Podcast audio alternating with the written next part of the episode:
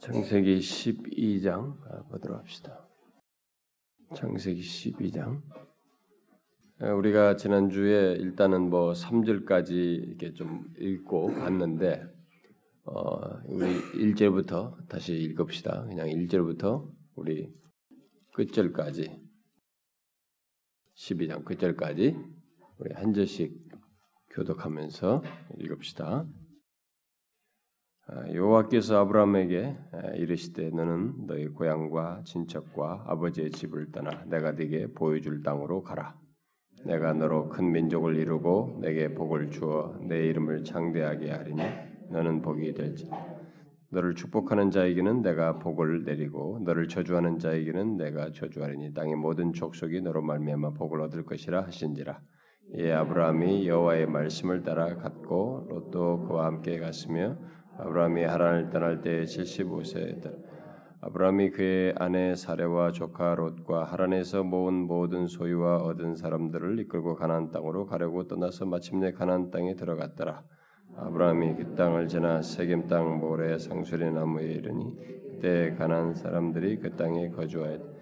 여호와께서 아브라함에게 나타나 이르시되 내가 이 땅을 네 자손에게 주리라 하신지라 자기에게 나타나신 여호와께 그가 그곳에서 제단을 쌓고 거기서 베델 동쪽 산으로 옮겨 장막을 치니 서쪽은 베델이요 동쪽은 아이라 그가 그곳에서 여호와께 제단을 쌓고 여호와의 이름을 부르더니 점점 남방으로 옮겨갔더라 그 땅에 기근이 들었으므로 아브라함이 애굽에 거류하려고 그리로 내려갔으니 이는 그 땅에 기근이 심하였습니다. 그가 애굽에 가까이 이르렀을 때 그의 아내 사라에게 말하되 내가 알기에 그대는 아리따운 여인이라. 아이 사람이 그대를 볼때 이르기를 이는 그의 아내라 하여 나는 죽이고 그대는 원하건대 그대는 나의 누이라 하라. 그러면 내가 그대로 말미암아 안전하고 내 목숨이 그대로 말미암아 보존되리라 하니라. 아브라함이 애굽에 이르렀을 때 애굽 사람들이 그 여인이 심히 아리따움을 보았고 바로의 고관들도 그를 보고 바로 앞에서 칭찬함으로 그 여인을 바로의 궁으로 이끌어들인지라. 예, 바로가 그로 말미암아 아브라함을 후대함으로 아브라함이 양과 소와 노비와 암수 나귀와 낙타를 얻었다. 여호와께서 아브라함의 아내 사례의 일로 바로와 그 집에 큰 재앙을 내리신지라. 바로가 아브라함을 불러서 이르되 네가 어찌하여 나에게 이렇게 행해? 네가 어찌하여 그를 네 아내라고 내게 말하지 아니하였느냐? 네가 어찌 그를 두이라 하여 내가 그를 데려다가 아내를 삼게 하였느냐? 네 아내가 여기 있으니 이제 데려가라 하고 바로가 그들에게 그의 명하여 그들이 그와 함께 그의 아내와 그의 모든 소유를 보내었더라. 아, 그런데 자 이제 우리가 이 음, 나중에 제가 이, 이 수유 말씀에서 다시 거론한다고 했습니다만 그때 이 아브라함은 또 대단히 중요한 사람으로 등장합니다. 예, 참 왜냐하면 여기 11장까지는 이제 인류를 대표적인 전체 인류를 상대로 한 기록이고 여기서부터는 이제 구원을 구체화시키면서 한 민족을 이렇게 선택해 가지고 아브라함을 통해 택해서 클로즈업하는 것이기 때문에 이 하나의 큰 전환이 와서 아주 중요한 내용이에요. 이제 아브라함의 등장은 신학적으로 아주 중요합니다. 그래서 이제 우리 여기서 이 약속하는 이 내용도 이제 바로 이제 그런 것을 시사하고 어, 계속 신약 성경에서 아브라함을 들어가면 거론하죠. 그 정도로 이제 아브라함이 굉장히 중요한 위치에 있습니다. 그래서 우리가 이제 다시 이제 그 성경을 관통하는 내용을 할 때는 아브라함을 굉장히 비중 있게 말하지 않을 수가 없는데 뭐 그때도 그렇다고 해서 거기에 크게 뭐 디테일하게 머물 건 아니지만 음 어쨌든 이 아브라함의 내용은 굉장히 중요합니다. 그럼에도 불구하고 우리가 금요일 날은 가나는 이렇게 크게 깊이 하는 게 아니고 전체 흐름을 따라서 가는 거니까 일단 오늘 이 12장 마무리를 하도록 하겠습니다. 우리가 이게 지난번에 이게 봤던 3절까지 좀 설명을 했었는데 그 1절부터 그 3절의 내용에서 아 이제 앞에 부분 이제 이 11장 후반부에서도 하나님께서 이제 그 가나안 땅으로 가도록 하기 위해서 갈대아 우를 떠나라고 이게 하게 해서 이 하나님 머물렀다가 이제 머물러 있는데 12장 1절에서 이제 너의 고향 친척 아버지 집을 떠나서 내가 네게 보여줄 땅으로 가라 이렇게 말씀하시잖아요. 어쨌든 이 11장까지 이런 내용의 12장을 말씀하시게 되는 이 배경에서 하나님은 아브라함은 하나님께서 어, 그 자기를 예, 부르셨다는 사실. 예? 우리가 이 내용을 그냥 읽을 수 없어요. 제가 지난 시간에 얘기했지만 이런 이런 그 움직임을 한다는 것은 우리 현실 속에서 거의 불가능해요. 거의 불가능하다고 할 만큼 우리에게 쉬운 쉬운 얘기가 아니에요. 어, 쉬운 얘기가 아닙니다. 근데 중요한 것은 일단 아브라함은 하나님께서 자기를 부르셨다는 사실만으로 무조건 그분을 믿고 따르게 됩니다. 여기서 그러니까 지난 시간에 얘기한 것처럼 도대체 어떻게 여기서 이렇게 떠나느냐? 아, 그만큼 이제 하나님께서 그에게 어, 자기를 드러내시 어떤 말씀하신 것을 확신하게 되고 어, 하나님에 대한 인지를 갖고 떠나게 됩니다만은 특별히 그분이 하나님이 자기를 부르셨다는 사실에 비중을 두고 떠나게 되죠.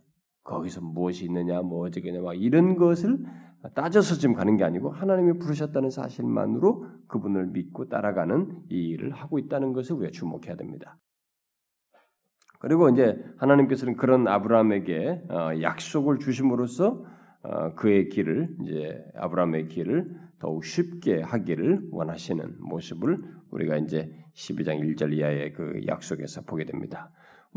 우리가 이런 내용을 통해서 어, 우리들도 하나님을 믿고 따르는 것을 이렇게 아 이게 따를 만한 것이냐 이렇게 주님을 믿어야 믿으면 뭐가 있을까?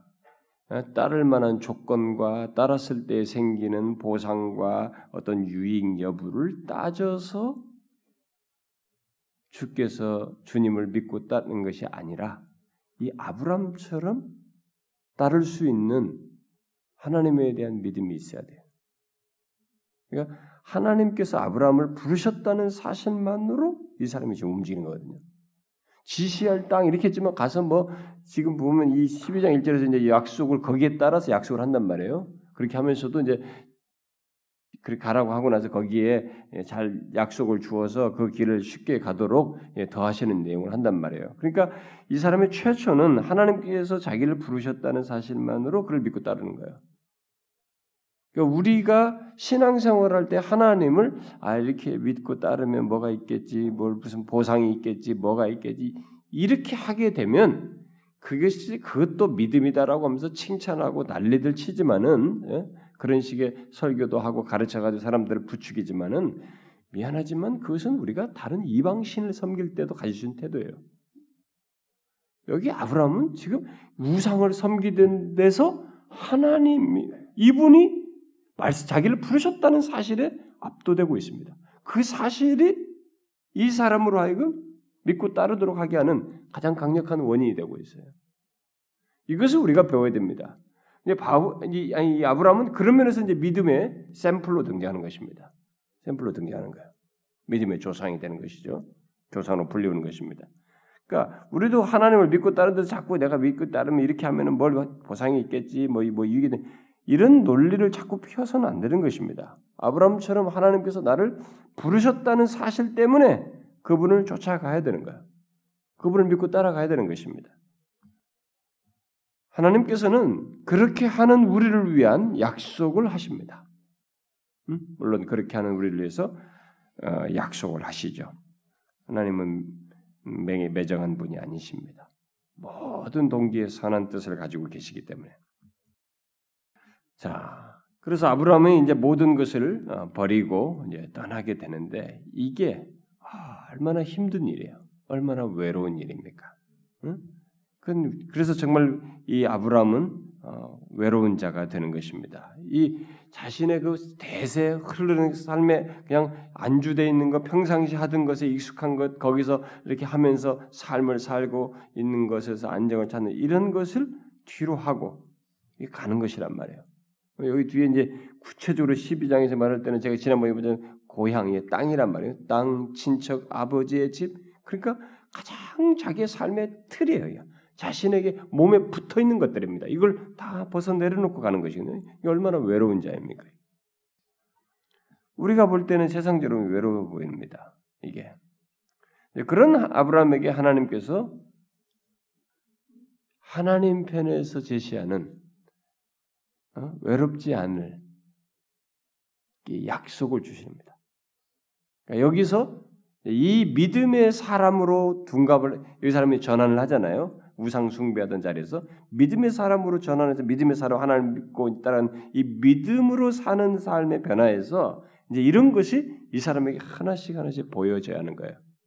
보여져야 되는 겁니다. 우리들도 이제 그게 봐야 되는 거예요. 예수를 믿으면 그런 걸 봐야 되는 거지. 예수를 믿으면서도 여전히 뭐 하나님을 막 찾고 기도하고 열심히 기도하는데 아 이렇게 기도하면 뭘 주겠지 이렇게 하면 내가 그러니까 뭐 해야지 이 수준에 계속 머무르면 여러분들은 지금 믿음 하나님을 믿는다는 것이 무엇인지를 모르는 거예요.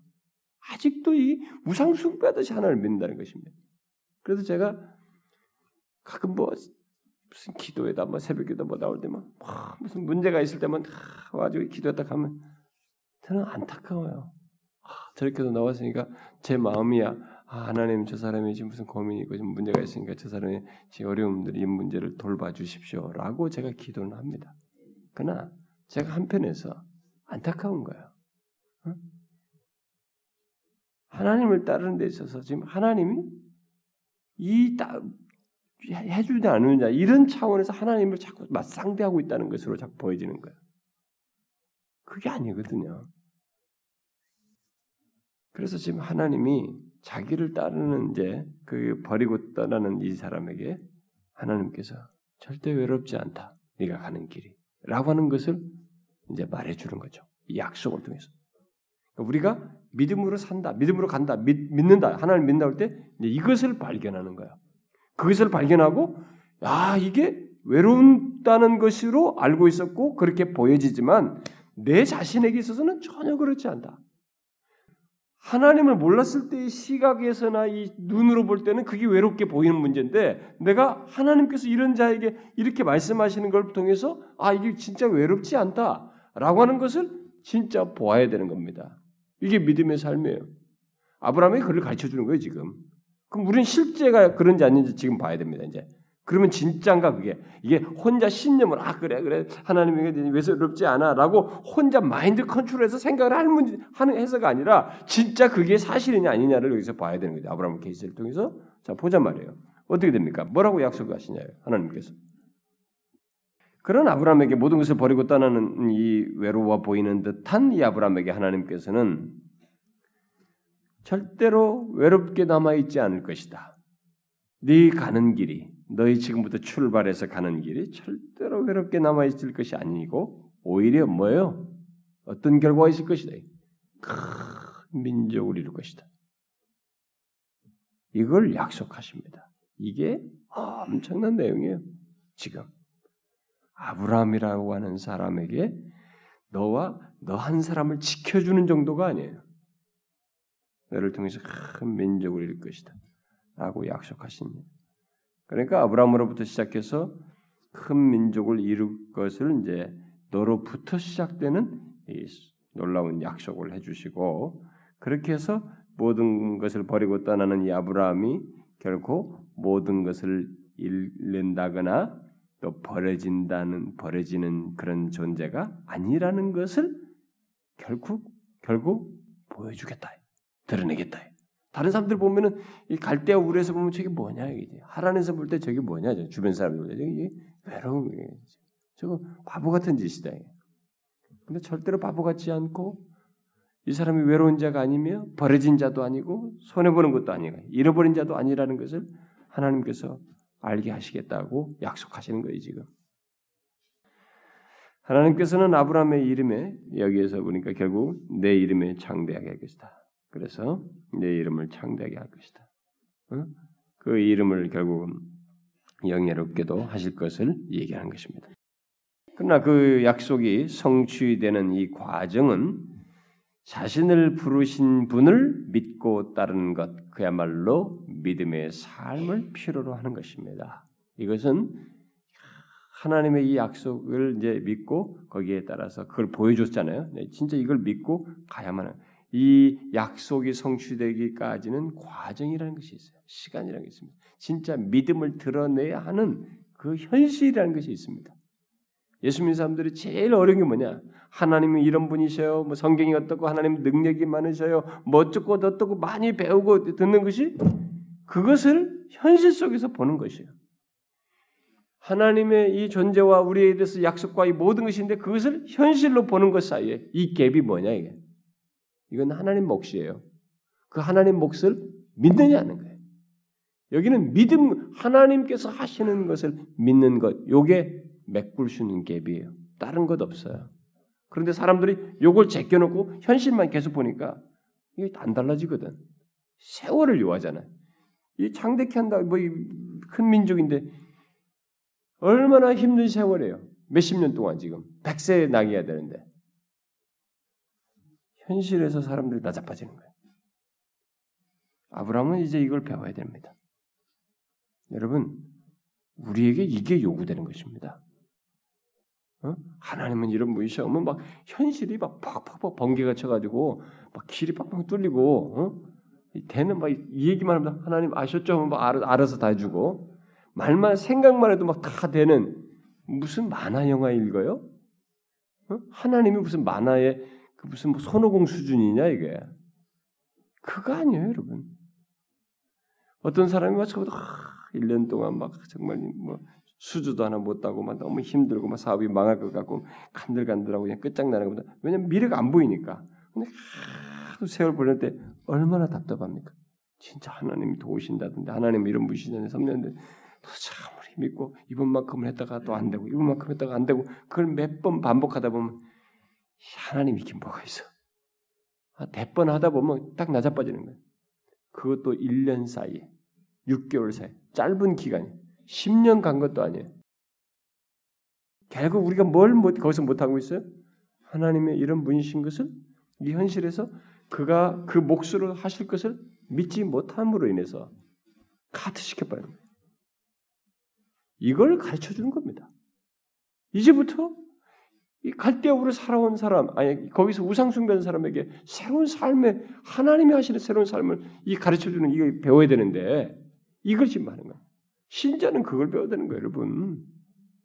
근데 지금도 이 아브라함이나 무슨 인물, 성경 인물 얘기하면 막 흥분해가지고 말이죠. 하나님 믿으니까 뭐다 뭐 너를 통해서 복 받는다 말이지. 중간 다 없애. 가지고 막 간다, 다 된다, 네가 하면은. 어? 네가 하는 대로 다 된다. 근데 그렇게 믿었는데 현실이 안 되니까 얼마나 절망스러워요. 이게 뻥인가? 하나님이 진짜 가지고 이제 모든 설교를 해도 이제 반신반의하는 거예요. 저거 한참 될 거야. 저거 아니 아닐 거죠. 저 보나마나 아닐 거다. 저. 저건 그냥 여러분들부터가 이제 여기서 회의주의가 시작되는 거예요. 냉소주의가 시작되는 거예요. 그래서 교회 오래 다닌 사람들 중에 냉소주의에 젖은 사람들이 있어요. 그 사람들은 치명적인 결함을 가지고 있습니다. 믿음의 결함을 가지고 있어요. 다른 거 없어요. 왜 하나님을 믿는 세월이 오래인데 이렇게 하나님에 대해서 냉소적이냐 이거예요. 그분의 말씀의 성취에 대해서 실현에 대해서 왜 이렇게 냉소적이냐 이거예요. 왜 이렇게 차갑냐 이거예요. 당신이. 미안하지만 당신은 지금까지 보내온 세월 동안에 하나님을 향해서 불신앙적인 결국 냉소적인 태도를 취해왔다는 거예요.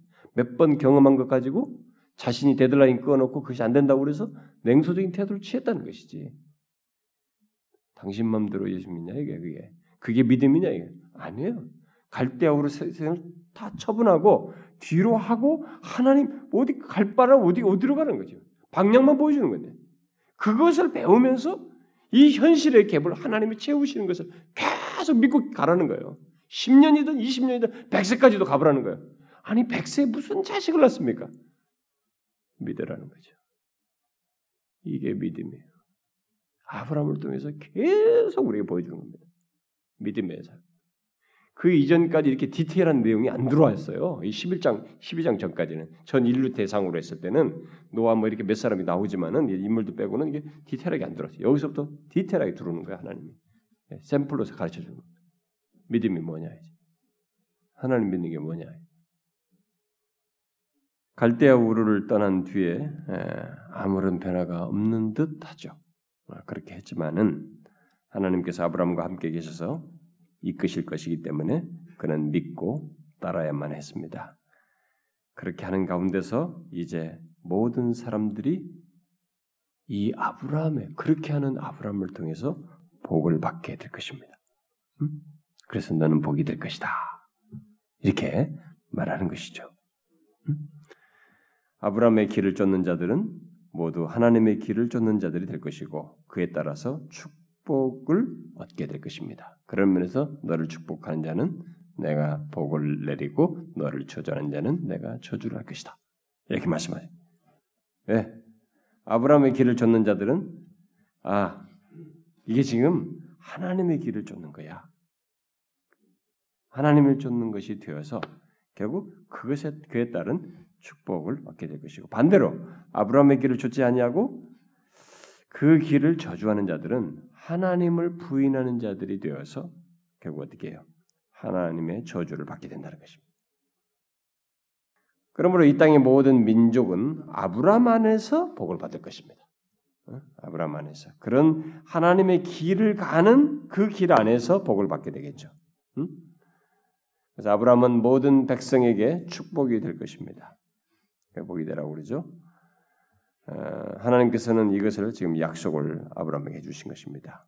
모든 것을 버리고 외로운 듯 보이는 다 떠나고 뭐 본토 땅, 아버지 집 고향 친척 아버지 때는 정말 이런 자에게 이런 약속을 하시는 거죠.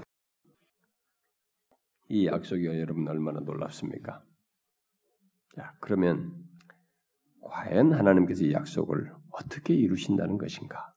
이게 지금부터 우리가 주목하면서 계속 봐야 됩니다. 봐야 되는데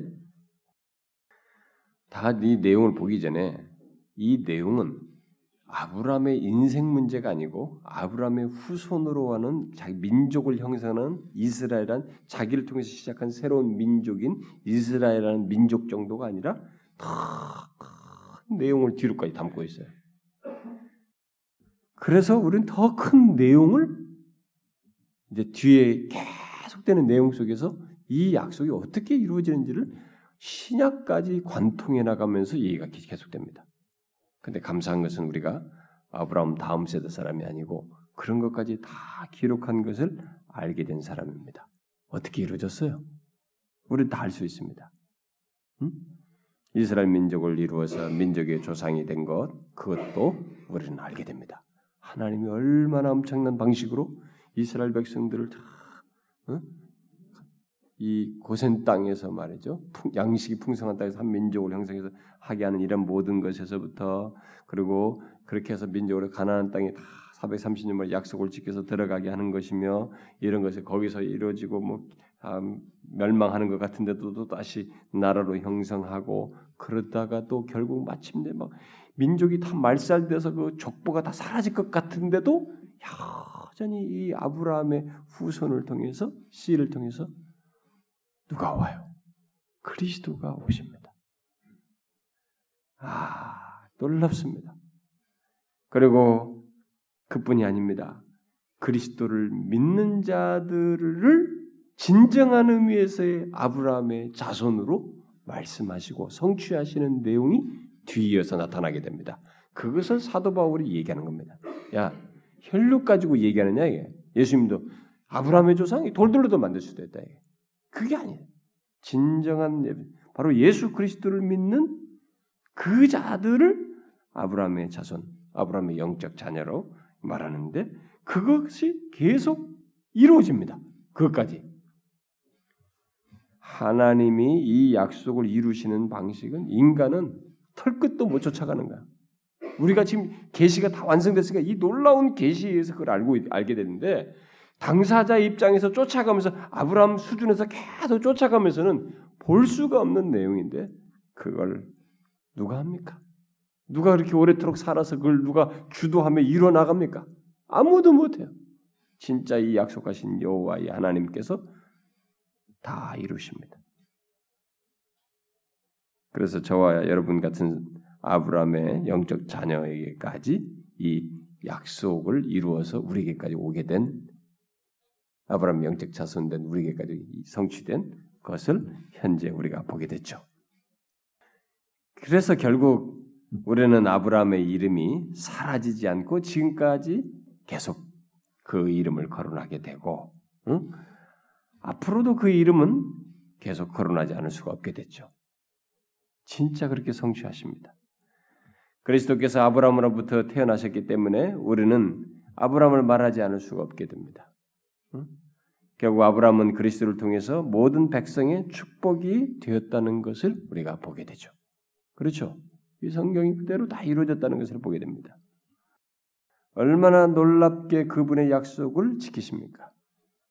그분의 약속은 바로 이렇게 동일하게 지키십니다. 약속을 지키시는 장본인이 동일한 분이시기 때문에 동일하게 지키셔요. 우리한테도 마찬가지입니다. 그러니까 아까 제가 말했잖아요. 이 현실과 하나님 사이에 이 약속을 세월이 400년이 가든 1000년이 가든 이 뒤로 2000 몇 년이 흘러가든 그 2000년 뒤에 예수님이 오셔서 그 다음에 그 이후에 후손까지 지금 오늘날 우리까지 이루시는 이 장구한 세월을 이루시는 이 약속을 이루시는 이 하나님에 대해서 우리는 통일하게 믿음으로 봐야 돼요. 이걸 봐야 됩니다. 아브라함에게 그걸 갖춰주는 거죠. 우리는 이와 같은 방식으로 동일하게 자신의 약속을 지키시는 하나님을 우리가 보아야 됩니다. 믿어야 돼요.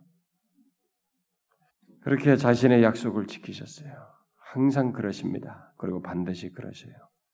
우리는 바로 그런 약속을 받은 아브라함의 아니 여기 아브라함이 힘을 얻어서 이제 결국 실제로 고향 친척 아버지 집을 버리고 하란을 떠나는 것을 우리가 이제 4절 이하에서부터 보게 되죠.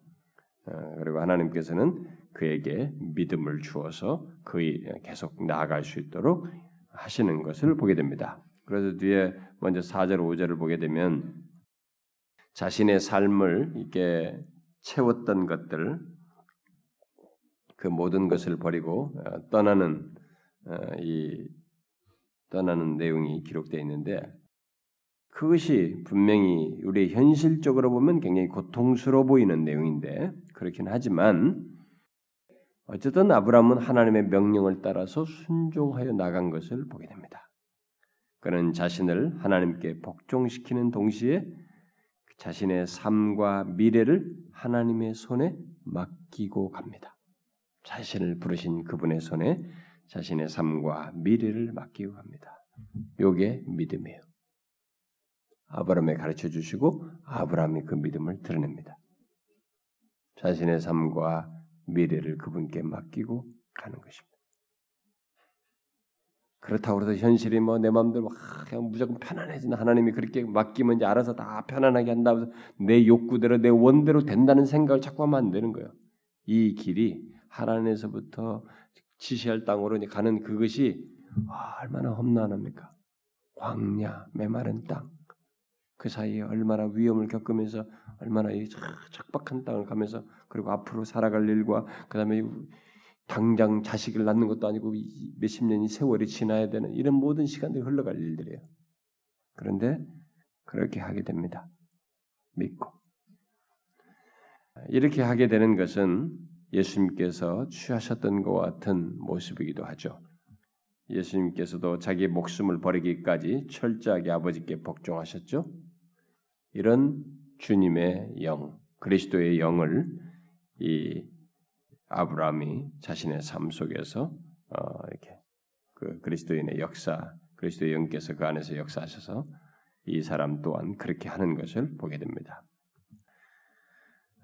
우리가 여러분 이게 자신의 예수님과 같이 이게 모든 것을 또 이 예수님을 후손으로 낳게 되는 이 아브라함이 한 것 같이 그렇게 자신의 삶을 전적으로 또 미래를 하나님께 손에 맡기면서 예, 그분께 철저히 복종하면서 나가는 이것은 그리스도의 영이 우리 안에서 역사하시지 않으면 안 돼요. 안 됩니다. 이 아브라함에게는 바로 그 그분의 영이 역사하고 있는 거죠. 자, 아브라함이 그의 아내 사레와 함께 이제 하란을 어, 떠나게 되는데 떠날 때 그와 함께한 사람이 있었죠. 누가 있었습니까? 특별히 거론되는 사람이 있죠. 누구예요? 그의 조카 롯입니다. 아브라함의 형 하란의 아들이죠. 왜 롯이 삼촌 아브라함과 함께 황당해 보이는 이 길을 가려고 했을까? 응? 우리는 궁금해집니다.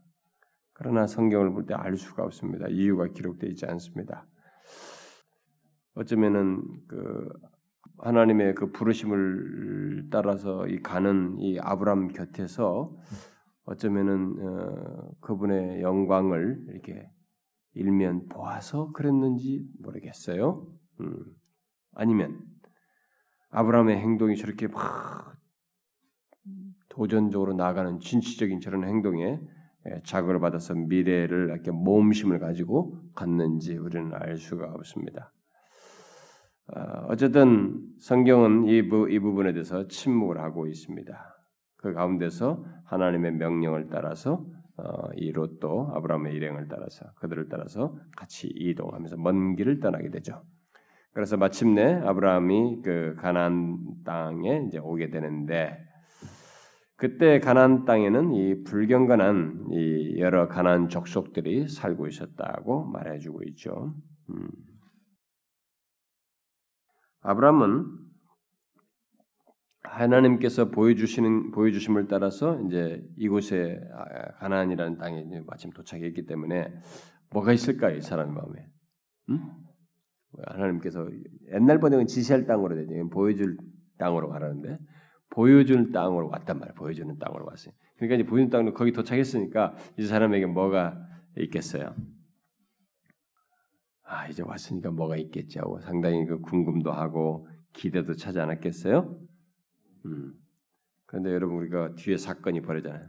기근이 닥치잖아요. 응? 그러니까 우리가 자꾸 착각하면 안 되는 거예요.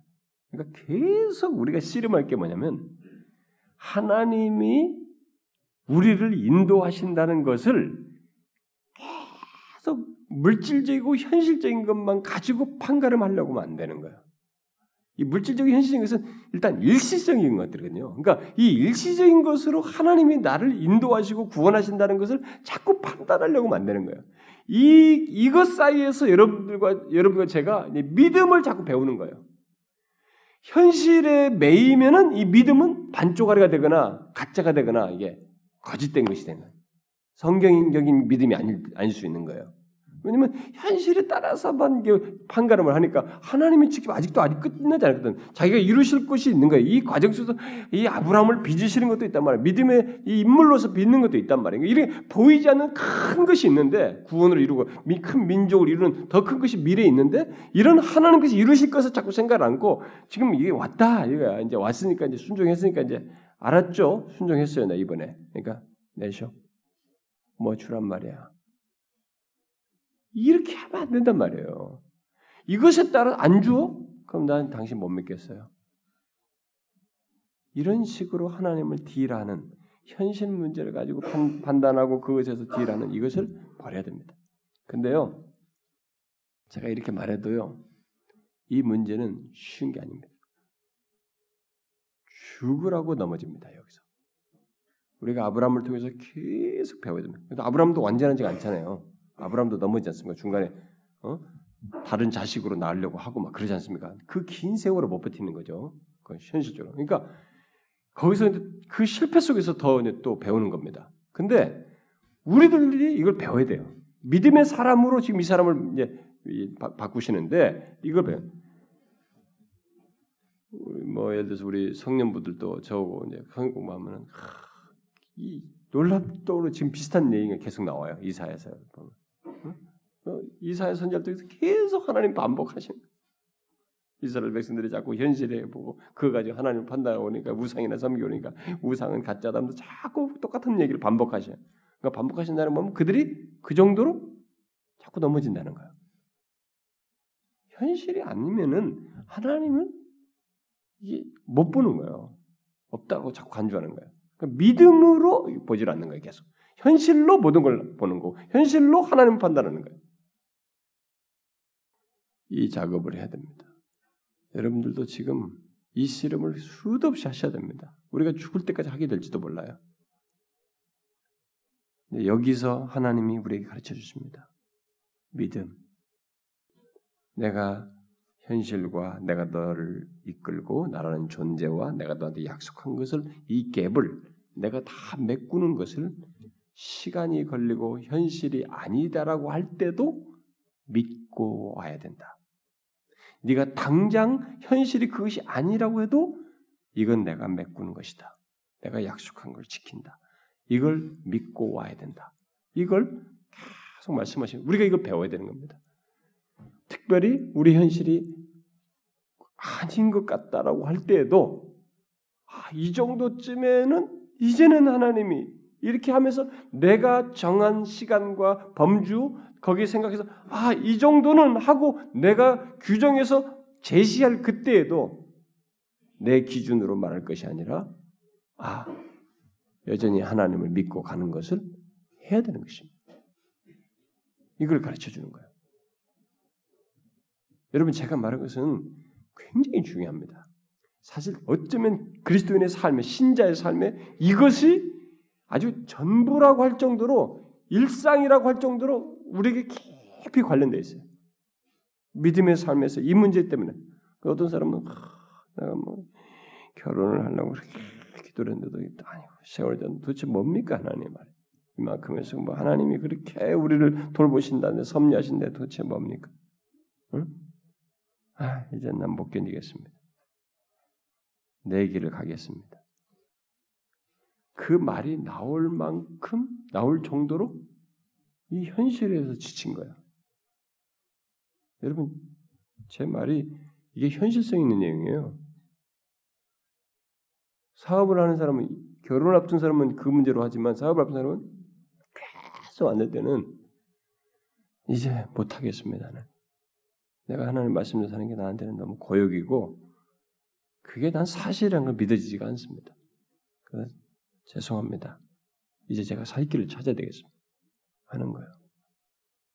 여러분들에게 어떤 문제든 그것이 이렇게 올 수 있는 거예요. 어떤 사람은 자기 자식 문제를 가지고 계속 기도한다고. 근데 뭐 이게 자기가 기도하는 내용대로 뭔가 호전이 안 되는 거예요. 진짜 하나님이 살아계신 거 맞아요? 저는 도대체 못 믿겠습니다. 또 어떤 사람은 자기의 질병 문제로 호질적인 질병으로 계속 안 되는 거예요. 진짜 맞습니까 하나님? 것 같습니다. 가겠습니다. 그게 다 여기서 걸리는 거예요. 우리는 자꾸 여기다 선을 딱 거예요. 자, 이만큼 하면 이제 하나님은 이렇게 하셔야 된다고 규정하는 거예요. 근데 하나님 이 아브라함을 통해서 보세요. 우리가 생각할 때 아니 바로 자식 주면 되잖아. 야, 100세까지 간다고. 그래서 결정적인 메시지를 마지막에 더 한 번 매기는 거야, 우리한테. 백세라고 하는 불가능이 중요한 것이 아니다라는 거예요. 이것을 메꾸는 자가 나인 것을 끝까지 믿으라는 거예요. 야, 진짜 그걸 인간이 그걸 못 그걸 못 하는 거야 지금. 현실이 너무 우리를 짓누르고 절박하게 만들기 때문에 거기서 마음이 막 수도 없이 반복해서 무너지기 때문에 그게 힘든데 근데 무너지지 않고 계속 하나님을 믿으면서 인내하면서 가는 것이 그게 믿음이에요. 아브라함이 지금 가르쳐 주는 내용입니다.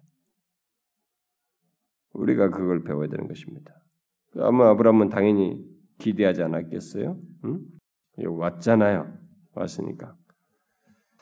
예, 뭐 기대도 하고 궁금도 했겠죠. 그러나 여러분 뒤에 보면은 그런 것이 아직 없습니다. 그가 가나안의 가장 중심부인 세겜에 이르렀을 때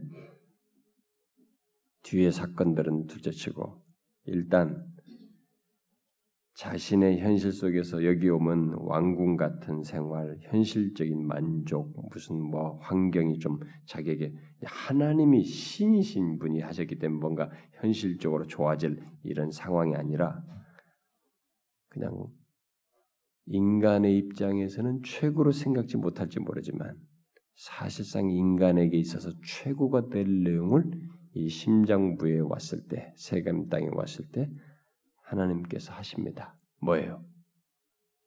어피어 여기 어피어 제가 지난 주에 했죠. 아브라함에게 나타나 실제 요게 지금 11장 12장 이전까지와 엄청난 대조를 일으켜주는 바벨탑 이후로 아주 중요한 단어예요. 나타나셨습니다. 그러니까 우리가 기대할 것은 이거예요. 현실은 광야이고 아직도 아무것도 아니라도 최고는 뭐냐? 아직도 이걸 믿을 만하시다. 그분. 그분이 중심에 계신 것 그분의 나타나심이에요. 응? 그걸 여기서 이제 그 시점에서 나타나신 보이신 겁니다. 음? 하나님께서 그에게 나타나셨어요. 그리고 바로 그 땅이 그의 후손들에게 줄 땅이라고 이제 아, 말씀을 하십니다. 거기서 내가 이 땅을 네 자손에게 주리라 이 말씀을 하십니다. 어, 하나님께서 아브라함에게 어떤 방법으로 나타나시는지 우리가 알 수는 없어요. 꿈으로, 환상으로, 현현해서 직접적으로 이렇게 어떤 어, 그 가까이 나타나셨다고 하는 것을 확실하게 보여줄 여타의 방법들로 나타나는지 우리는 정확히 알 수가 없습니다. 어쨌든 여기 나타나셨다는 것은 이전과 다른 것을 지금 얘기하고 있습니다. 아, 제가 지난, 지난 시도 얘기했습니다만은 이거 이전에는 하나님께서 아브라함에게도 갈대아우를 떠나라 이런 말씀도 하셨잖아요. 그러니까 이거 이전에 아브라함에게 나타났을 때도 아 브라함에게 어떤 게 자신을 드러내실 때도 아브라함의 마음 속에 어, 그가 해야 할 일에 대한 어떤 확신을 심어주는 방식 어? 그런 식으로 어, 나타났었지만은 이번에는 하나님의 실제적인 음성을 들었을 뿐만 아니라 하나님의 영광의 어떤 단면을 일면을 어, 보게 되는 이런 나타나심을 하신 것입니다. 그러니까 이게 다른 거예요 지금. 제가 지난 시간에 잠깐 말을 했죠. 하나님께서 노아 홍수 이후에 그 어떤 인간에게도 나타나시지 않아서 어피하지 않았습니다. 나타나지 않았어요. 그런데 가나안에서 지금 아브라함에게 처음 다시 나타나신 것입니다. 결국 바벨탑 사건 이후에 하나님께서 자신을 나타내신 첫 번째 사람, 다시 말해서 하나님께서 가까이 하신 첫 번째 사람이 바로 아브라함인 것이 바벨탑 사건 이후로. 응? 그것도 바로 이 가나안 땅에서 앞으로 그의 후손들에게 줄 그 땅에서 아브라함에게 나타나셨습니다. 이제 바로 이것이 이스라엘 백성들이 앞으로 이제 아 제사를 드리면서 유념할 사실인 거죠. 바벨에서는 하나님께서 지난번에 간접 강림하셨죠. come down 하셨다 그러는데 하셨지만은 여기서는 처음으로 약속한 땅에 나타나셨습니다. 음? 그리고 이제 이후에도 아브라함에게 몇 번에 걸쳐서 다시 나타나시게 되죠. 어, 나타나시게 됩니다. 아, 그것은 하나님께서 다시 인간과 함께 동행하기를 원하신다는 것을 보여주는 것입니다. 음? 따라서 아브라함에게 있어서 하나님 하나님은 멀리 떨어져 계신 분이 아니라 아주 가까이 계신 분이시라고 하는 것을 이제 알게 되는 것이죠. 그리고 이런 나타나심은 시작에 불과한 것이었죠. 예, 이거 이후로 어, 아브라함의 자손에게 하나님께서 영광 중에 나타나시는 일을 보이시죠. 음? 영광 중에 뭐 족장들에도 이제 나타나시는 걸 넘어서서 이제 그 후손들에게 영광 중에 나타나십니다. 심지어 그들 가운데 거하시기까지 하셔. 어? 구름기둥, 불기둥도 그렇고 이제 성전이라는 것을 통해서도 그렇고 그래서 그들 가운데 거하시기까지 하시는 그런 내용을 그래서 그 백성들 가운데 친히 자신의 존재를 이렇게 드러내시 어, 계시는 것으로 어, 보이시죠. 그러나 이런 하나님의 나타나심과 거하시는 모든 것 중에서 가장 영광스러운 나타남은 무엇이겠어요? 음? 뭐겠어요? 하나님이 친히 육신을 입고 오시는 것이죠. 예수 그리스도의 오심. 그러니까 여기 뭐 어피어도 놀라운 것인데 인간에게 가장 놀라운 것은 하나님이 육신을 입고 오신 거예요. 성육신입니다. 제가 옛날에 성육신 할 때 또 한참 열, 열변을 한 것입니다. 하나님 육신을 입고 오신 것이. 응? 그게 최고예요. 근데 그 최고를 인간이 요한복음 1장에서 말한 것처럼 영접하지 않고 알아보지 못했다는 그 인간의 비극이셨죠. 근데 그러나 그걸 알아보게 된 자, 그걸 믿게 된 자는 그러면 얼마나 큰 복이겠느냐 이거죠. 응? 그걸 우리가 잊지 말아야 되는 것이죠. 하나님께서 인간들의 죄악에도 불구하고 그들과 가까운 교제를 어, 나누며 동거하기를 원하시는 것은 또 직접 육신을 입고 오셔서 우리 가운데 거하시는 것은 이게 하나님께서 얼마나 이 죄악된 백성들임에도 불구하고 그들을 향해서 은혜로우신가를 보여주는 거죠. 달리 설명하기가 어려워. 우리를 얼마나 사랑하시고 은혜로우신가를 보여주는 거죠. 우리는 그런 사실을 통해서 하나님의 의도를 읽게 됩니다. 하나님의 의도는 뭡니까? 죄를 따라서 심판해서 끝내버리는 게 아니라 심판 자체가 목적이 아니라 결국 뭡니까? 죄를 정복하고 죄를 계속해서 살리는 방법. 그것이 하나님의 의도예요. 그것이 인간에게 길이 없으니까 직접 자신이 오셔서 그렇게 하심으로써 인간에게 구원의 길을 주시고 싶어 하는 것이 하나님의 의도. 이렇게 죄악됨에도 불구하고 인간에게 나타나시는 것을 보이시면서 점증적으로 자신이 마침내 직접 오신 걸 통해서 그런 하나님의 깊은 의도를 마음을 우리에게 보여주신 것입니다. 계시를 통해서 확실히 밝혀준 것이기도 하죠. 음? 놀라운 것입니다. 우리는 그런 것을 읽어야 됩니다. 뭐 성경이 단편적인 지식을 읽을 게 아니라 이 역사 속에서 성경이 우리가 지금 성경을 관통하는 내용에서 배우는 것이 바로 그거예요. 이런 흐름 속에서 하나님의 이런 헤아릴 수 없는 세대 세대 세대 백년 백년 천년을 지나면서 계속 하나님께서 이런 깊은 의도를 가지고 인간에게 죄악된 인간을 다오셨다. 이걸 당연하게 생각할 수 없는 엄청난 은혜라는 걸 알아야 된다. 우리 쪽에서 당연하게 생각할 수 없는 것이에요. 너무너무 엄청난 은혜와 사랑을 하나님 편에서 의도를 가지고 그런 의도를 가지고 드러내셨다는 것을 보게 됩니다.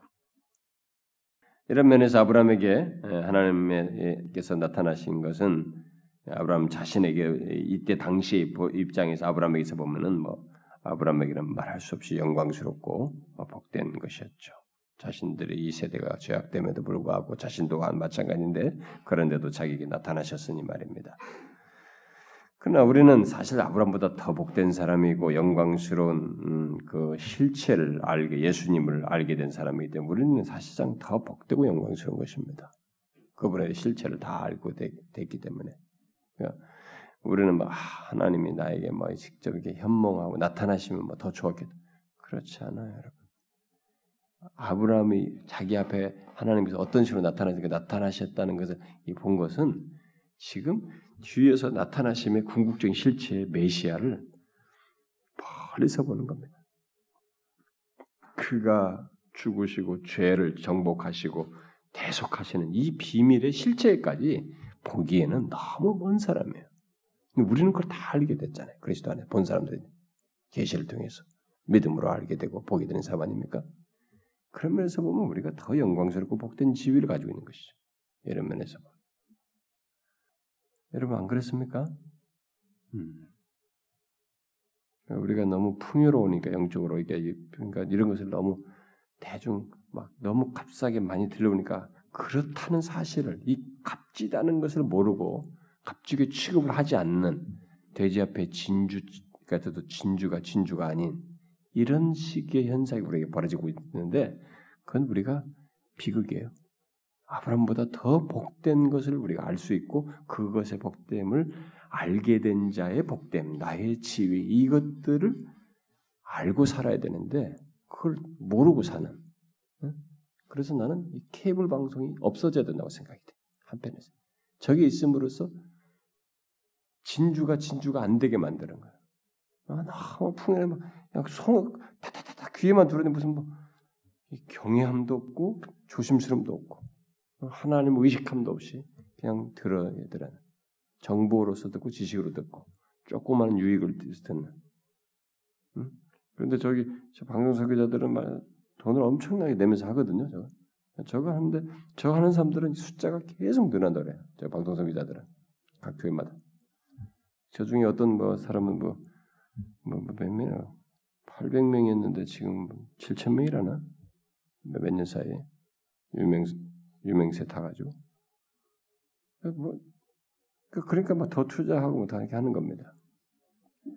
근데 미안하지만은 저것은 오히려 진주를 희석시키는 현상이 너무 많다고 봐요.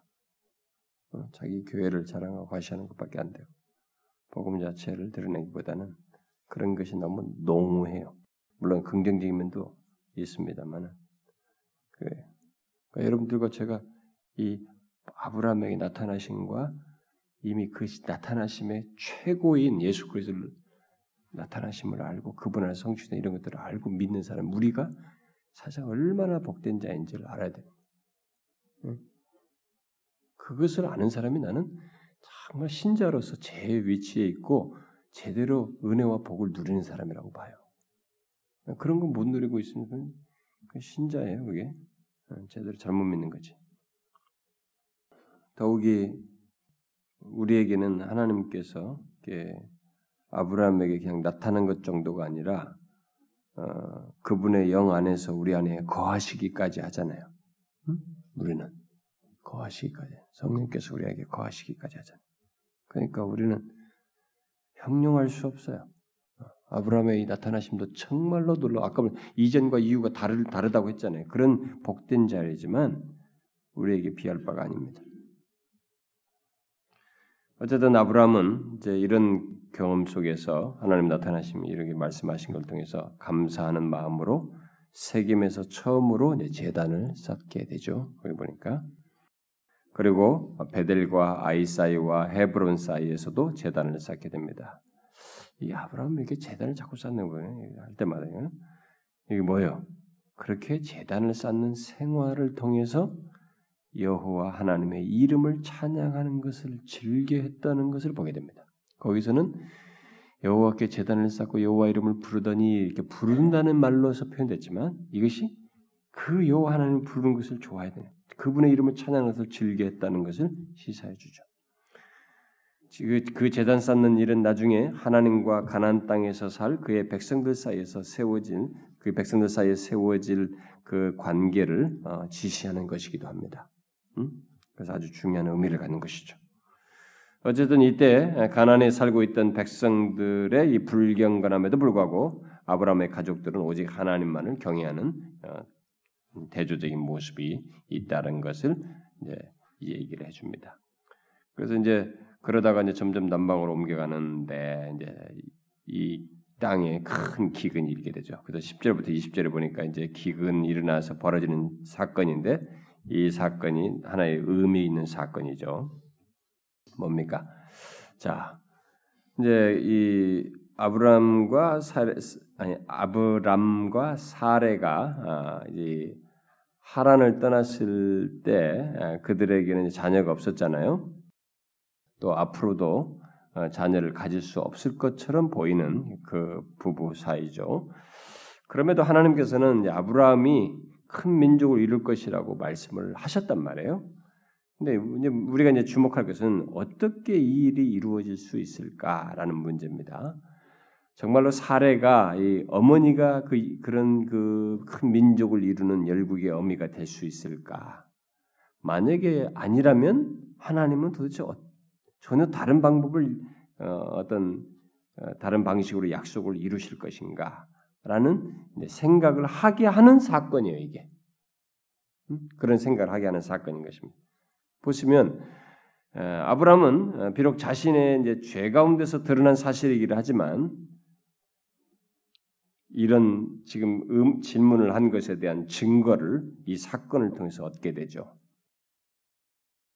가나안에 자기가 이르렀을 때 기근이 들지 않습니까?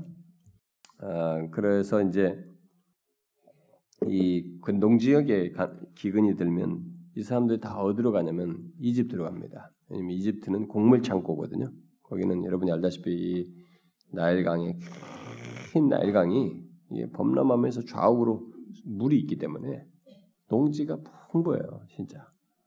아, 거기는 진짜 뭐, 자, 뭘 심어도 되는 아주 놀라운 그런 곡창지대. 아, 게다가 이 물이 쫙 범람하면서 막 위에서부터 황토를 실어 오거든요. 범람. 가지고 새로운 우리가 땅 보세요. 땅 이게 뭐 몇 년 심으면 그못 심지 않습니까? 옛날에 우리 집사님 보면 상추도 몇 년, 3년간 심으면 상추가 안 된다잖아. 다른 걸 윤작을 해야 된다고 그러잖아요. 그 정도 땅이 알아보는 거예요. 줄 수 있는 영양분이 제한돼 있잖아요. 근데 거기는 계속 범람하면 물이 확 오면서 위에서부터 아프리카 저쪽에서부터 막 흘러 내려오면서 이 황토를 실어온다고. 그게 쫙 깔아줘 버리는 새로. 그러니까 이게 얼마나 옥토가 되겠어요. 거기서 이게 곡식을 재배니까. 여기가 곡창지대라고 여기가. 그래서 요셉 사건이 나오죠. 요셉이 7년 그 나오죠. 7년, 7년, 7년 기근, 7년 풍년. 그 7년 풍년 가지고 7년 기근을 버티는 거죠. 그 정도로 곡물이 거가 되는 나라에 그 주변 나라 사람들까지 먹일 정도의 그것이 있었던 거예요. 그러니까 이제 이 사람들도 글로 가서 이주해서 이 기근을 지나고 살려고 이제 가게 되는 거죠. 이 부부도. 그런데 어, 이 아브라함이 가, 는 도중에 이제 마음에 자꾸 염려가 하나 생기게 됐죠. 그게 뭐예요? 어, 혹시 이집트 사람들이 자기 아내인 이 사례의 아름다움을 보고 욕심을 내면 어떨까, 어떻게 할까 이런 생각이 드네요. 그때 당시는 이런 것들이 있을 수 있고, 뭐 지금도 뭐 그런 것은 있겠죠. 지금도 뭐 그런 거 걱정하는 사람들이 있겠지. 자, 만약에 그렇게 된다면 자기는 죽고 사례는 아마 다른 사람들에게 빼앗기지 않을까 이런 염려와 두려움을 갖게 되죠. 그래서 이 두 사람이 서로 합의를 합니다. 우리 남매로 하자. 응? 남매로 말하기로 하자. 사실 사례는 의부자매죠. 어, 당시에는 이런 결혼이 허용됐던 곳이었으니까. 어쨌든 그들이 남매처럼 이제 보이기로 약속을 하고 어, 이제 예, 가게 되는데 뭐 이렇게 함으로써 애굽 사람들이 사례를 설사 탐낸다 할지라도 그녀 때문에 아브라함은 뭐 죽지는 않을 것이고 안정을 얻을지 어, 어, 그 안전하게 될 것이고 심지어 환대까지도 받을 수 있을 것이기 때문에 그렇게 하자고 한 것입니다. 그러나 아브라함의 아브라함이 사례를 자기 누이로 어, 소개하는 것은 그들의 결혼 사실을 의도적으로 일단 숨긴 것은 분명하죠. 그런 면에서 그것은 거짓을 말하는 것이 됩니다. 아, 비록 악이 없는 거짓말이라는 말을 우리 사람들이 합니다만은 일단 하나님 앞에서는 그것이 죄인 것은 분명하죠. 그런 식으로는 하나님의 축복을 기대할 수 없는 것입니다. 자, 그런데 아브라함과 사례가 염려하고 두려워한 일이 실제로 이집트에 도착했을 때 벌어지죠. 에, 그들이 애굽에 이르렀을 때 애굽 사람들이 사례의 아름다움을 보고 다 모두가 공통적으로 아름다움을 느꼈습니다. 참 재밌죠. 음. 얼마나 아름다웠으면 다 이게 아름답다고 다 난리했을까? 어? 사람들 봐 이거 애굽 사람들이 그 여인이 심히 아름다움을 보았고 바로의 고관들도 예, 그를 보고 보고를 한 거예요 왕궁에다가 왕궁에서 막 칭찬한 거예요. 뭐. 어, 새로 이 지역에 이 주에 뭐온 사람인데 그 한 사람을 고관들까지 다 가서 바로에게 칭찬할 정도였으니까 도대체 얼마나 아름다웠을까요? 응? 미의 개념은 달라지고 있는데 요즘은 아름답다, 뷰티풀 이건 구태연하다면 요들은 섹시하다는 말이 더 좋아하잖아요. 나는 다음에 어떤 단어를 쓸지 모르겠어. 섹시도 나중에는 이걸로도 안 될 것 같은데 다음 세대쯤 되면 뭘 어떤 것을 미의 기념으로 말할까? 우리 어머니 세대는 엉덩이가 큰 것이 아름다웠다며요. 예? 옛날에는 권사님, 예?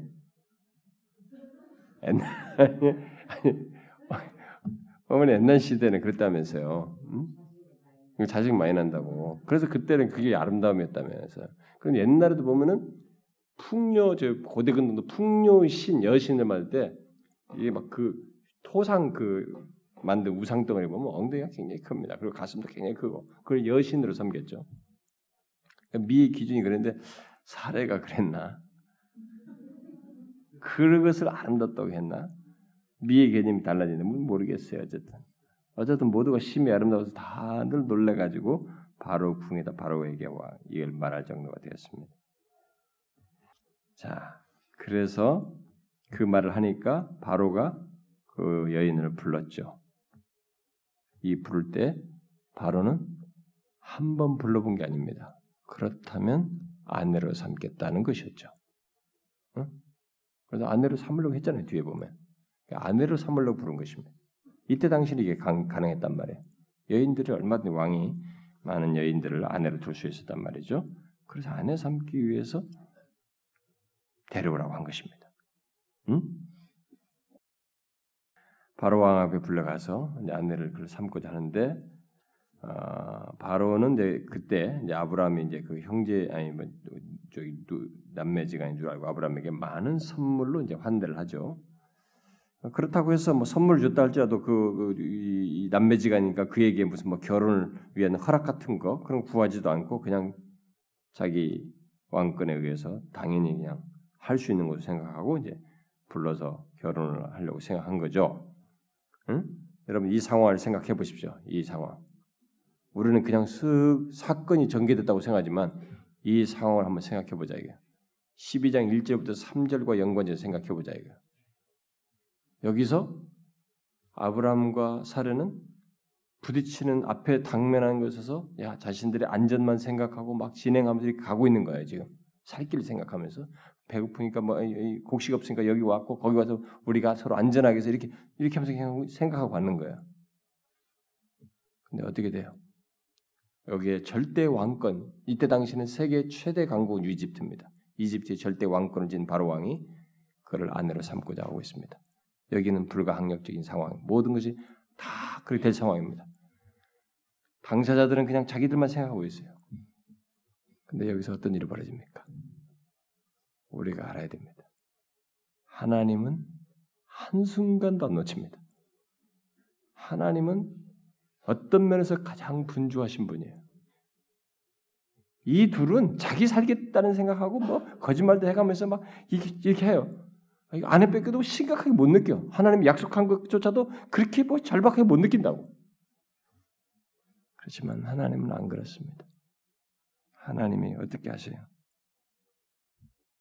아내 삼으려고 하는 그 일이 벌어지기 전에 재앙을 내려버렸어요. 여기서 바로의 집에다가 재앙을 내려버렸습니다. 어떻게 됐어요? 야, 하나님의 오묘한 계획과 섭리가 여기서 드러나죠.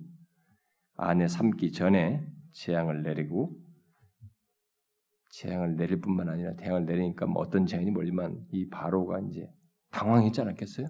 근데 뒤에 가서 이 사람이 어? 그 18절 19절에 가서 다 설명을 말이야. 네가 어? 어찌하여 나에게 이렇게 행했느냐 말이지. 네가 어찌하여 그를 네 아내라고 내게 말하지 않았느냐? 어? 왜 누이라고 했느냐? 그러니까 이게 바, 아브라함이 설명도 안 했는데 다 알고 있단 말이야, 이 사람이. 그럼 뭐예요? 하나님이 다 말해줬다는 거예요, 지금. 그 사람은 아브라함의 아내다. 건드리지 마라. 이렇게 된 거예요, 하나님. 다 얘기까지 재앙을 내려가지고 당황하니까 다 얘기해줬단 말이에요. 아브라함은 아무 말도 할 수가 없었죠. 아브라함은 바로는 아브라함에게 그의 아내를 돌려보내서 빨리 데리고 가라. 더 큰 재앙이 내린 걸 원치 않았기 때문에 데리고 가고 사람들을 시켜서 빨리 안전하게 내어 보내도록 했습니다. 그리고 심지어 여러 가지 주었죠. 주어서 다 보내줬습니다. 어? 이게 줘가지고 다 보내버렸죠. 바로가 두려운 것은 하나님의 권능을 본 것입니다. 이 재앙이 내리면서. 그러니까 더 큰 두려움, 이 그, 그의 권능에 더큰 나타남을 두려워해서 빨리 내보낸 거예요. 보낸 것이죠. 결국 뭡니까? 뭐가 드러났어요? 하나님의 권능의 역사, 주권적인 권능의 역사가 이때 나타나서 아브라함의 뭘 보존했어요? 결혼 관계를 보존했습니다. 하나님은 우리는 잠자고 뭐 딴청 피고 난리 쳐도 하나님은 자기 백성에게 약속한 것을 이루시기 위해서 시편 127편 말대로 주무시지도 아니하시고 쉬지도 않으셔요. 치밀하게 보십니다. 아브라함에게 약속했잖아요. 큰 민족을 이룰 것이라고. 이 약속을 이루기 위해서 이 결혼 관계를 보존하시는 거예요. 놀랍죠? 우리가 생각해야 됩니다. 여러분과 제가 살면서 내가 못 보는 내가 못 보고 있을 뿐이지 못 보는 이 모든 수많은 일들을 하나님이 다 좌우 사방을 다 보시고 현재 과거 미래를 다 엮어서 보시면서 우리에게 하신 약속을 이루시기 위해서 그가 일하십니다. 이걸 봐야 됩니다. 아브라함은 여기서 이 사건 이후에 깨달게 되겠죠. 아, 믿음. 그분이 말씀하신 것에 대한 믿음. 내가 믿지 못하였다. 하나님께서는 이런 놀라운 계획과 섭리 속에서 아브라함과 사례를 보호하시고 이끄신 것을 보게 됩니다. 여러분 잊지 마십시오. 결국 이 아브라함을 보존한 것은 이를 통해서 그리스도가 나셔야 하기 때문에 결국 그리스도와 관계가 있기 때문에 더욱 약속 자체만 아니라 약속의 내용 속에 그리스도와 관련돼 있기 때문에 이 사람을 보존하신 것이죠. 아무리 그 당시의 세계 최대 권력인 이집트의 왕이라 할지라도 세상 권세자 어떤 사단이라 할지라도 그리스도와 관계된 그 이것을 어떻게 할 수 없는 것입니다. 여러분, 우리도 똑같습니다. 우리도 그리스도와 관계되어 있어요. 우리도 그리스도와 연합되어 있습니다. 있기 때문에 이 관계 때문에 어떻게 할 수가 없어요. 이 세상 권세가 어떤 사람이 이 주변 상황이 사단이 어떻게 하지 못합니다. 아브라함이 이렇게 될 수 있는 것은 단순한 약속 자체 때문이 아니에요. 약속의 중심에 있는 그리스도와의 관계 때문에 보조하시는 거예요. 보호하신 거죠. 우리도 그리스도와 관계 때문에 그리스도와 관계된 사람, 그리스도에 관계된 모든 것은 항상 하나님의 보호 아래 있게 됩니다. 그분의 치밀하신 보호 아래 있게 됩니다. 저와 여러분도 그런 면에서 똑같습니다. 여러분이 이것을 보셔야 됩니다. 자기가 좌충우돌하면서 자기가 막 내 살길 살겠다고 내 생각만 하면서 살아가는 게 전부라고 생각하면 안 되는 것입니다. 여러분들이 미치는 생각은 아주 제한이에요. 미래도 못 봐요. 1초 뒤도 못 보는 사람들입니다. 여기요. 눈에 보는 현재에서의 살길 찾아 헤매는 요 정도밖에 안 됩니다. 그러나 하나님은 이 배후에서 누가 우리와 관계에서 의도를 갖고 있는지, 어떤 마음을 갖고 있는지, 어떤 상하려고 하는지, 무슨 일이 벌어질 것인지 이걸 다 아시고 치밀하게 자기 백성을 이끄십니다. 이걸 믿음으로 보시고 현실과 하나님의 말씀 약속과의 이 갭을 그분이 진짜로 채우신다는 것을 세월이 거쳐도 끝까지 믿고 가야 되는 거예요. 아시겠습니까, 여러분? 이거 가르쳐 주는 거지. 이제부터. 우리에게도 가르쳐 줍니다. 우리도 이걸 부지런히 배워야 돼, 현실 속에서. 그래서 제가 얘기합니다. 그리스도와 관계가 있으면 또 하나님이 계시면 인간 한 존재는 더할 나위가 없어요. 최상의 것을 소유한 겁니다. 아니 우주보다 더 큰 전부를 소유한 것이 이렇게 하시는 하나님 때문에 그런 거예요. 이거 잊지 마시라는. 기도합시다. 하나님 아버지 감사합니다. 우리가 알지 못하는 놀라운 일을 우리를 위해서 행하시고 우리와의 약속을 지키시며 특별히 그리스도와 관련된 모든 것에 대해서 항상 살펴보시며 눈을 떼지 아니하시고 삶을 관여하시며 이끄시는 하나님. 우리가 그 하나님을 인하여 감사하고 또 우리의 우리가 얼마나 복된 자인지를 깨닫게 됩니다. 주여 우리가 이 아브라함을 통해서 하나님께서 말씀해 주시고 계시하신대요.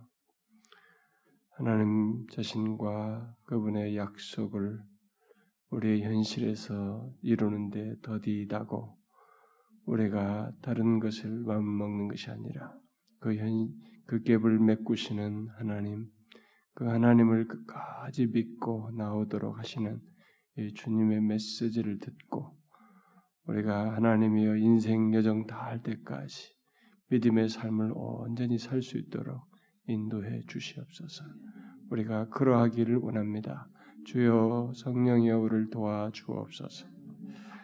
이 시간에 우리가 함께 구한 기도를 들어주시고 주의 뜻이 이루어지기를 구합니다. 주님 너무 우리의 현실과 상황과 문제들 하나님이 함께 구한 것들 우리가 또 교회적으로 복음 잔치를 앞에 두고 수고하며 영혼들 인도하려고 하는 이것조차도 하나님이 함께 하셔서 일하시지 아니하시면 우리는 아무것도 기대할 수가 없사오니 하나님이여 은혜로 우리를 다가오셔서 우리의 모든 상황 속에서 영혼들을 만지시고 그들의 심령을 내시며 구원하시는 역사 행하여 주시옵소서. 그리고 여기 참여한 사람들을 다 돌아보아 주십시오. 저들이 지금 가지고 있는 상황과 문제와 간구와 기도들이 있습니다. 참 너무나 깊은 고민들을 하나님 앞에 아뢰며 간구하는 것이 있습니다. 자녀들을 위해서 그들의 영혼과 육체적인 건강과 하나님이여 또 우리들 지체들 가운데 정신적으로 육체적으로 현실적으로 어려움을 가지고 있는 지체들 주님 저들의 기도를 들으시고 고치시며 회복시켜 주시고 또 아, 자녀를 얻고자 하게 구하는 기도 또 결혼을 위해서 기도하는 절박한 기도들 주님이여 불쌍히 여겨 주시고 하나님을 믿는 믿음 안에서 길을 여시는 하나님을 마침내 보게 하여 주시옵소서. 우리의 모든 상황이 하나님께 달려 있사옵고 하나님이 허락치 아니하시면 우리의 현재 상황이 있을 수가 없사오매 그 하나님을 끝까지 신뢰하며 나아가는 우리들이 되게 하여 주옵소서. 우리 안에서 기도한 것을 이루실 하나님을 믿사옵고 예수 그리스도의 이름으로 기도하옵나이다. 아멘.